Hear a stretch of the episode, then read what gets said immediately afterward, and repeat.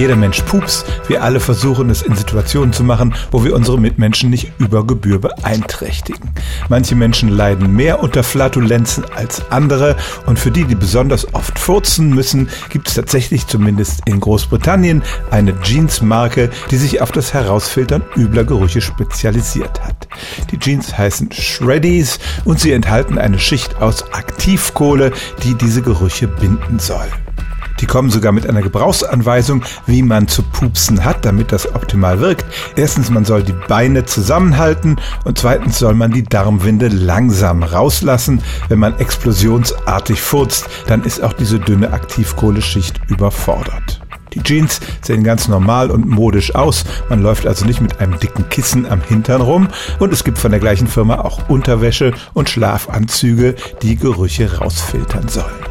Also es stimmt tatsächlich, für Menschen, die besonders häufig unter Flatulenzen leiden, gibt es spezielle Jeans, die Gerüche absorbieren, sodass sich die Umweltbelastung in Grenzen hält. Stellen auch Sie Ihre alltäglichste Frage unter stimmtz.radio1.de.